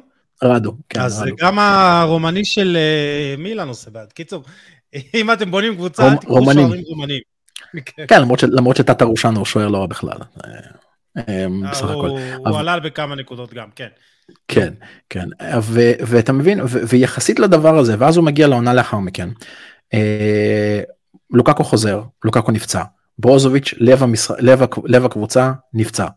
אה, שקריניאר בינואר עוזב, אומר שהוא עוזב לפריז, דה פריי בירידה, כל הדברים משתנים. בהתאם לכל המכות שאינזאגי מקבל, אחד אחרי השני, אחד אחרי השני, להצעיד את הקבוצה למה שהיא כיום, בעיניי זה הישג, אבל מה לעשות שעם המכות האלה, אתה יודע, האוהדים, זה לא ממש מעניין אותם, לא אכפת להם שזה נפצע, זה נפצע, אוי, טוב, זה נפצע, אז אנחנו לא נראה פה את הכושר הטוב. האוהדים רוצים ניצחונות, האוהדים רוצים לראות תוצאות, ומבחינתם, אה, אינזאגי הוא כזה, אתה יודע, עולה יורד או לא יורד אבל השנה להבטיח את הצ'מפיונס ליג להגיע לגמר אני חושב שגם אצל האוהדים הוא יהיה מאוד מאוד אה, אה, האוהדים ירצו שהוא יישאר. יוני אתה יכול להבין למה למה יש את הקולות האלה הפחות מרוצים? ברור, בחיים, תדע לך יוסי, זה אני אומר לך, מניסיון חיים, זה כבר לא קשור לכדורגל. קל מאוד להתחבר לדברים טובים. פתאום אל תראה אלופה, קשה מאוד לרדת. כשאתה עולה בחיים בדברים, קל לך להתרגל לאוטו חדש, לדירה חדשה, להכל דברים. כשאתה צריך לרדת, פה מתחילה הבעיה.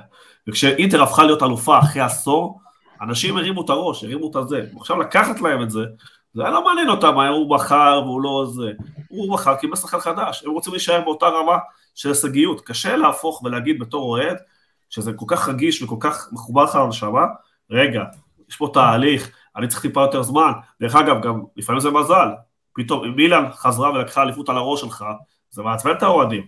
בגלל זה חלק מהקהל חושד במאמן ולא רואה בו, כמו שהוא ראה את קונטה העליל. יכול להיות שברמה הטקטית, איזאגי עושה עבודה יותר טובה מקונטה, כי אני לא אומר שזה נכון. אבל מבחינת האוהד, מבחינת החוויה, זה לא יעזור. קונטה הביא לו אליפות, אתה מבין? ולכן אני מבין את הרעשים, אבל בסוף המעמד שלו מאוד יציב, ראינו גם בתקופות לא טובות, ש, שלא דיברו על... כלומר, זה מה שחשוב בסוף, ש, שמאמינים בו, מאמינים בדרך שלו, נותנים לו לעבוד, ומביאים לו שחקנים שפחות או יותר מתאימים לסגנון שלו, וככה לאורך זמן אה, מערכות טובות מביאות הישגים, לכן צריך להסתכל על זה בזה, בקונסטלציה הנכונה, כל עוד המאמץ שלו יציב ברמת ההנהלה, מי שמחליט וקובע, ויציב ויש תוצאות, אז, אז לא צריך להתרגש מרעשי רקע. תמיד, תמיד, תמיד, יש גם תקשורת, אל תשכח, תקשורת באיטליה זו תקשורת מאוד מאוד לוחצת, וחלקה אינטרסנטית, וחלקה לא של אינטר, היא אנטי. אז, אז זה מוסיף חימום לקהל. אז לכן לא צריך כל כך להתרגש, עושה כל המאמץ שלו יציב, עושה עבודה טובה, וזהו. כן. אני חייב אגב אני חייב אגב לציין איזושהי נקודה ככה אין לי מושג איפה אני הולך לדחוף את זה בתוך הפרק אז אני פשוט אגיד את זה עכשיו. יש משהו מאוד מאוד היסטורי מעניין בעונה הזאת. אני אחזיר אתכם לשתי שנים מאוד מאוד מעניינות. 2010 שנת, עונת, עונת 2010 אינטר למי שזוכר לקחה את הטראבל אה, באותה עונה וכמובן הגיעה לגמר ליגת האלופות נגד ביירן מינכן. באותה עונה גם מכבי חיפה הייתה בשלב הבתים ובבית שלה גם היה יובנטוס. אוקיי? אמ, גם אז ברצלונה הייתה עם אינטר באותו בית. קצת היסטוריה אבל ההיסטוריה יותר מעניינת זה 1990 למה 1990 מעניינת. קודם כל זה שנת, שנת האליפות האחרונה של נפולי ב-1990 נפולי לקחו את האליפות האחרונה שלהם. מה עוד קרה באותה שנה מילאן הייתה, מילאן הייתה אלופת אירופה יובנטוס ניצחה את פיורנטינה בוופא וסמפדוריה לקחה במחזיקות. השנה אינטר ומילאן אחת מהן תהיה בגמר. אמ, יובה ורומא כל אחת נמצאת בחצי גמר של אה, וופא ופיורנטינה נמצאת בקום אין, אין מחזיקות גביע יש קונפרנס ופיורנטינה נמצאת שם גם. אז יש פה שחזור מאוד מאוד מעניין של 90 וגם של 2010 ברמה ההיסטורית. יש מצב שההיסטוריה תדבר אני מוכן לקחת את ההיסטוריה הזאת כמו שהיא מינוס מילאן לוקחת אליפות רק אינטר. אז יופי אז אתה אה, מדבר איתי על היסטוריה וסטטיסטיקות, אז בוא נלך איתך ככה, אתה מרים לי להנחתה אה, לנושא הבא. אה, שתי זכיות של אינטר 64-65, וכמו שאמרנו גם ב-2010, אינטר מנצחת 2-0 את ביין, זה הטראבל המדהים ממוריניו. היא הפסידה עוד פעמיים בגמר, ב-67 לסלטיק וב-72 לאייקס, וכמו שאמרנו מקודם גם, היא חוזרת למעמד חצי הגמר אה, לראשונה מאז אה, 2010. אה, ומילאן ואינטר נפגשו פעמיים בעבר, ופה הסטטיסטיקה היא לרעתכם. אה, פעמיים מילאן עברה, 2003 בחצי אה, הגמר בזכות אה, שערי סחו, אה, חוץ, אה, היה 1-1 ו-0-0 אם אני לא טועה, וב-2005 ברבע הגמר, אה, אחרי 2-0 אה, בראשון וניצחון טכני בשני. אה, הסטטיסטיקה, אתה רוצה ללכת אה, אחרי הפעם או שפחות? מה אתה אומר? קודם כל, קודם כל לגבי אותו שער חוץ, אני, אני, אני רוצה להגיד לגבי אותו שער חוץ, אני חושב ששמה, שמה כבר נפל האסימון לכל מיני ראשי וופא, ששער חוץ זה דבר מטופש, כי זה שער חוץ שנכבש באותו איצטדיון, אתה מבין? מילאן עלו בגלל שער שנכבש באותו אצטדיון כשער חוץ, אה, שבצ'נקו אם אני לא טועה. אה, אני, אני דווקא רוצה באמת לחזור לעונת 2010 כי יש משהו שאני זוכר את זה כאוהד ויש משהו כל כך קסום באותה עונה. אה, ואני אזכיר רק שאינטר עלו מהבתים במחזור האחרון נגד מי? נגד רובין קזאן. שתיהם הגיעו למחזור האחרון בשלב הבתים עם 6-6 ואינטר ניצחו 2-0 ועלו. ואז אה, הם עברו את אה, צ'לסי, אחרי זה צסקה, ואז הגיע משחק נגד ברצלונה. עכשיו המשחק הזה נגד ברצלונה זה משחק שהוא זכור.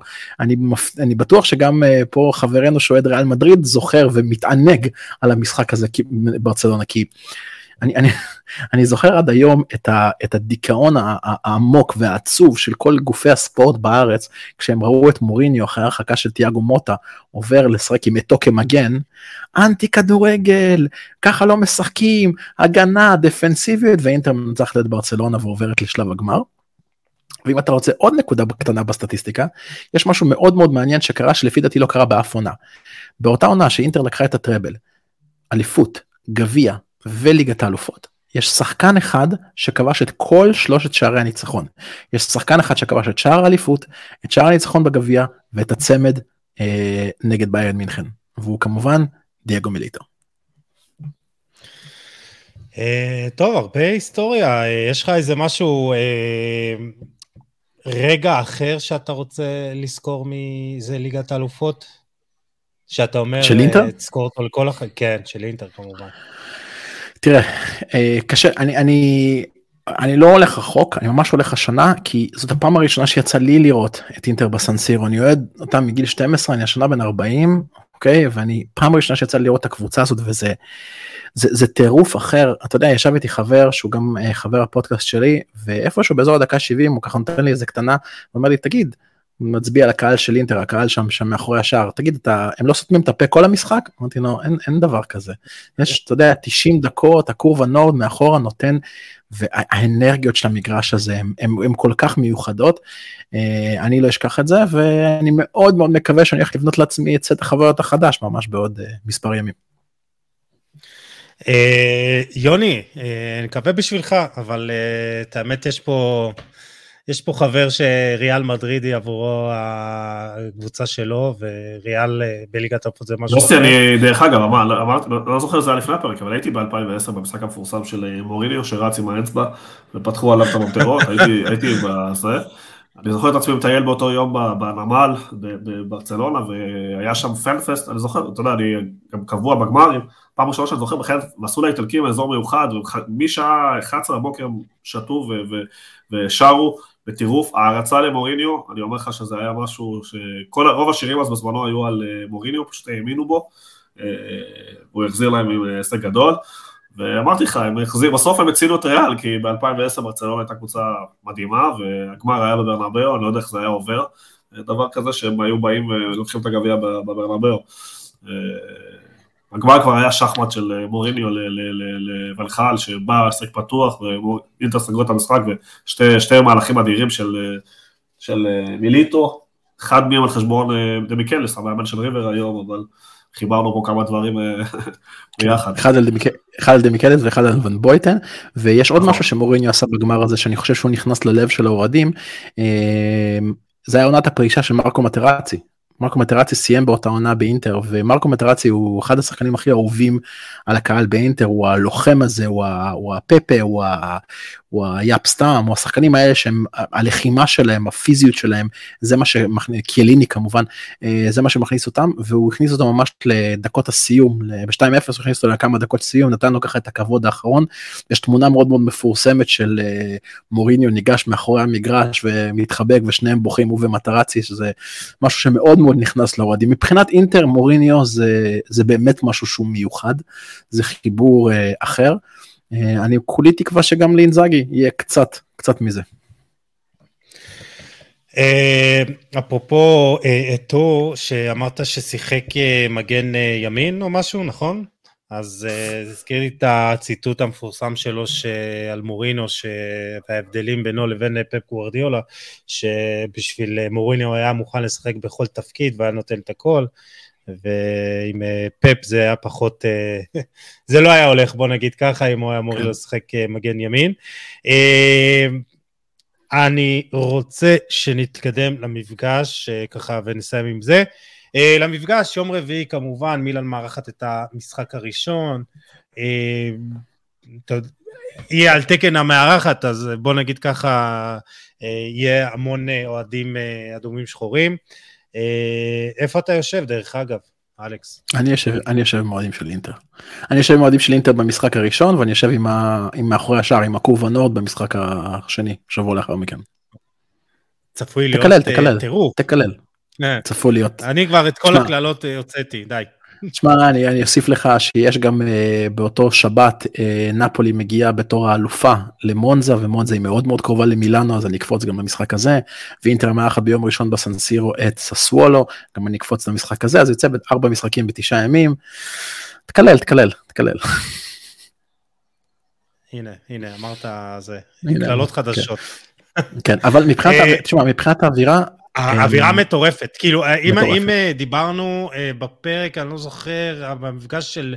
אה, מילה נפולי, נכון, כן, שבאמת זה מה שבעצם אולי גם נתן למילאן את ה... את היתרון על פני נפולי, המסורת, הקהל, ההרגשה מה זה מילאן בליגת האלופות, ולפעמים הדברים האלה יותר חשובים, או נותנים לך את ה... את האקס פקטור במפגשים. אה, ופה זה כאילו, זה שתי הקבוצות, שני המועדונים, אנחנו הולכים להיות פה, כאילו זה, זה אינטר ומילאן בליגת האלופות, בחצי גמר, הולך להיות טירוף. כן, הולך להיות טירוף, ומי ש... קח אוהדי כדורגל, אתה יודע, שהם אוהדי כדורגל קצת מעכברים מה שנקרא.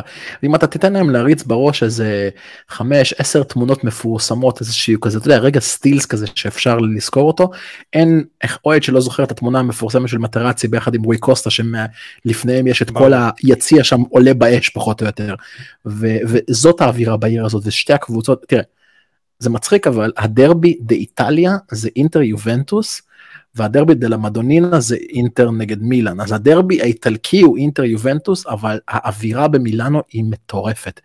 היא, היא, היא כל כך אה, היא כל כך מדביקה את כולם וגם כל הקומפלקס של הסן סירו שאתה מגיע לשם זה הליכה יחסית ארוכה בין המון המון המון סמטאות עד שאתה מגיע למגרש הזה לדבר הזה האווירה היא מטורפת ומעבר לזה יש גם אם אנחנו שנייה רגע מהאווירה ונדבר על הכדורגל יש מצ'אפ סופר מעניין ואגב הוא אכל.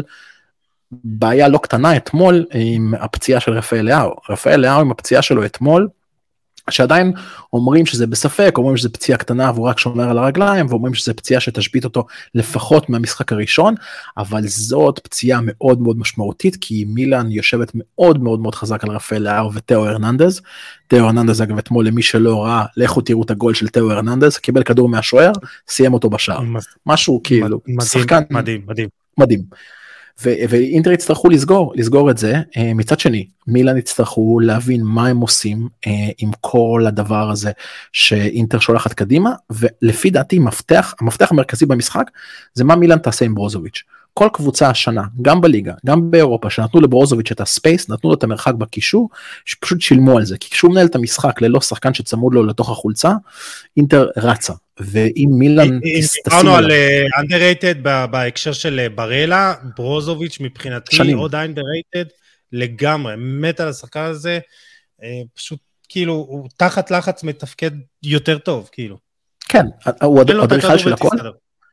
כן, ויש עוד שחקן אחד שאני שם עליו את מלוא, ה, מלוא הפוקוס, וזה אולי הנסיך, אולי הנסיך החדש של אוהדי אינטר, וזה פדריקו דימרקו, שהוא פשוט, קודם כל הוא, הוא שחקן בית, הבן אדם גדל אה, במחלקות הצעירות של אינטר מאז, מגיל 7, בין 2004 ל-2015, ואז הוא פשוט התחיל סדרה של השאלות בכל מיני מקומות לא מקומות, אסקולי ואמפולי וסיון השוויצרית, וסיים שם עם שבר ברגל ולא שחק קורונה, פארמה וורונה, לפארמה כבר היה אופציה לקנות אותו שלא מומשה, והוא ש... חזר השנה לאינטר והוא פשוט הפך להיות שחקן כל כך חשוב, אה, אם אנחנו מדברים על underrated, שחקן קו שמאל שנדיר מאוד בכדורגל למצוא שחקנים על קו שמאל שהם טובים, פדריקו דימרקו הוא ה balance הטוב בין הגנה להתקפה, להצטרפות. השער שלו בניצחון 1-0 על יובנטוס הוא, הוא masterpiece, לקח כדור מצד שמאל, נכנס לרחבה כחלוץ נוסף והפקיע. פדריקו דימרקו זה השחקן לשים עליו לב, זה השחקן לשים עליו לב במשחק הזה לצד ברוזוביץ' כמובן לצד תאו הרננדז. יהיה מעניין, יהיה נהדר. אה, שמונה בישולים, חמישה שערים, 42 משחקים בכל המסגרות, אה, מאוד יפה. יוני, יוני, אה, מה, איזה משחק צפוי לנו? גם אמרנו, דיברנו על טקטי, יהיה לנו קרב טקטי מאוד מעניין, המון מעברים. אני חושב ששתי קבוצות על מעברים. שתי קבוצות בסופו של דבר, בסך הכל די שוות ביכולת שלהם, בפוטנציאל שלהם, זה הולך להיות מוכרע על דברים מאוד מאוד קטנים לדעתי, אני לא רואה פה שחמט חד חד זה, זה בסופו של דבר בשלבים האלה זה המון אנרגיה והמון עניין של לא לבצע טעויות קריטיות לכן מאוד קשה לי להעריך מה יקרה במשחק הזה. אני, אני, אני חושב שגם חשוב מאוד פה במשחק הזה, מי ישלוט במשחק, לדעתי אינטר תחזיק בכדור יותר, ולא תיקח סיכונים. אני חושב שהאינטר תחזיק בכדור יותר, ותיקח פחות סיכונים בדרך כלל, כי זה משחק שקשה להפוך אותו, קשה לחזור מפיגור בו. אתה יודע, שער אחד אתה סופג ואז עוד יותר הנרטיב של מעברים ועוד יותר הולכים אחורה. באמת, אני רואה משחק בלי הרבה שערים, שיוכרע בסוף על ידי פעולות גדולות של שחקנים בודדים, לכן קשה לי להגיד לך מי יהיה הגיבור ומי לא... בוא נראה, כמה נשאר? עוד יומיים? שלושה. שלושה, כן, שלושה. כן. עוד משהו לגבי המשחק, אלכס, ששווה לשים לב אליו, מבחינת אווירה? אני חושב שיש מאצ'אפ מאוד מאוד... אני חושב שיש מצ'אפ טוב בין המאמנים זאת אומרת אנחנו דיברנו בפרק בגלל שזה פרק שמוקדש לאינטר אנחנו דיברנו הרבה על אינזאגי אבל גם סטפנו פיולי הוא מאמן מאוד מאוד מאוד יצירתי זאת אומרת אם הוא, הוא קצת האנטיתזה לאינזאגי הוא כן משנה מערכים הוא כן בא ועושה דברים מעניינים הוא רואה איך המשחק מתנהל והוא יודע להגיב עליו טוב שועל מאוד מאוד ותיק בכדורגל האיטלקי. אמ, יהיה מצ'אפ מאוד מאוד מעניין בין ה... אמ, בין שני המאמנים ו... וכן אני חושב ש... גם, הקוש, גם הכשירות של השחקנים זה משהו שיהיה מאוד מאוד רלוונטי. כלומר, אם באמת רפאל לאהו לא יהיה במשחק הראשון, זה יעשה המון המון אה, שוני בצורת המשחק של מילאן וגם בצורת המשחק של אינטר כמובן, ומה יהיה בגומלין אני כבר לא יודע. אה, תשמעו, זה יהיה חגיגה, ו- ואני אפילו אגיד פה, אני אגיד את זה עכשיו, הימור, שישמעו וזה מוקלט, אני אמרתי את זה כשראיתי את ההגרלה, שראיתי שאינטר ומילן הולכות להיות בחצי גמר, אמרתי שבין שתי הקבוצות האלה כנראה תצא גם אלופת אירופה. אל תהרגו אותי, אבל זה מה שאני חושב. וואי וואי, אני את האמת עם סיטי פה, יוני עם ריאל, אתה מסתבר פה עם שנינו, כאילו אחד מאיתנו. מה יוני, אתה רוצה להחזיר לו? לא, אין לי מה להחזיר. קודם כל תן לי גמר. כל הכבוד לאינטר ומילן, המפלצת הכי גדולה זה מנצ'סטר סיטי, ואין מה לעשות. מנצ'סטר קבוצה כל כך חזקה, ולפגוש אותה לשתי משחקים, זה שנה שעברה צריך להיות האמת, שהם היו הרבה יותר טובים במשך 170 ו-180, 179 דקות, בדקה האחרונה ריאל הפכה את המשחק, משהו שכנראה רק ריאל, גם דרך אגב, 4-3 שם יצא לי לראות אותו עכשיו בשידור חוזר, זה משחק שיכל להיגמר בקלות 5-1 או 4-1, פשוט ריאל אה, כבשה שער טיפה במזל באיזה נייח לגע ביד, וכמובן היכולת האישית של ויניסיוס, שהוא אה, טיפה לדעתי מעל אפילו רפה אליהו, ביכולת של אתמול הכריע את הגמר גביע.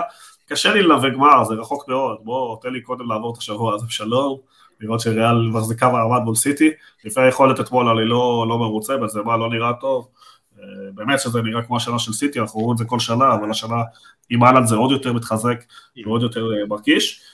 אה, כשיגיע הגמר נדבר עליו, בשביל זה אנחנו פה. אני רק אגיד, אני רק אגיד כאיזושהי, כאיזושהי, כאיזושהי מחווה של שלום ואיזושהי הצעת פשרה פה, שגם אני עם ריאל, זאת אומרת, רוב, יצא ככה שרוב החברים שלי, רוב האנשים שמסביבי הם אוהדי ריאל ושונאי ברצלונה, ואני איתם, זאת אומרת, אני איתם, טוב לי שלחברים שלי יהיה טוב, אני איתכם בחצי גמר הזה, אני הייתי מאוד מאוד רוצה לראות ריאל אינטר, למרות שיש לנו מצ'אפ נוראי מול ריאל מדריד מבחינת, מבחינה סטטיסטית, פשוט נוראי, אבל, אה, אבל בשביל החברים שלי הייתי מאוד רוצה לראות את ריאל בגמר, וכמובן את הקבוצה שלי. Uh, טוב, אני, אין לי בעיה כאילו אינטר או מילאן, יש לי קצת עדיפות, סליחה, למילאן, uh, אבל uh, מי שתהיה טובה, שתיקח. אני מקווה שיהיה כדורגל טוב. אווירה בטוח תהיה מדהימה שם בסנסירו, מזכיר לך אלכס לשלוח לנו סרטונים, זיקוקים וכאלה, זה יהיה טוב. וזהו, נראה לי שאנחנו מיצינו את, אה, את כל מה שרצינו להגיד אה, בפרק, אלכס. יש לך עוד איזה משהו שלא אמרת? לא, לא, לא, כאילו... אני... כי אני תמיד טוב, אני מגיע טוב. למצב שאני מסיים את הפרק, שיט, איזה, למה לא אמרתי את הדבר... קיצור, יש לך איזה משהו עכשיו שאתה... לא, אני, אתה, אני מה שאני אבל כן רוצה לעשות, אני, אני אשלח לך בסוף הפרק, כשאנחנו נרד מהאוויר, אני אשלח לך את השחקנים הצעירים שאינטר מתעניין בהם בעונה הבאה, ויש פה כמה, כמה הברקות שפשוט שווה להכיר, שאם באמת הם שנה הבאה יגיעו לאינטר, או לכל קבוצה אחרת באירופה יש פה כמה שחקנים צעירים שאנחנו כאוהדי כדורגל בטוח נשמע עליהם בשנה שנתיים שלוש האחרונות הם כנראה כוכבי העתיד. כל מיני שחקנים כמו זנו דה בסט וטיאגו דיג'אלו ופקונדו קולידאו ש... ששחקן ארגנטינאי אפרופו שמושאל מאינטר לטיגרה כמה שחקנים סופר סופר מעניינים שוואלה שווה שהקהל יכיר אותם יכיר אותם לפני יכיר אותם אצלך פעם ראשונה.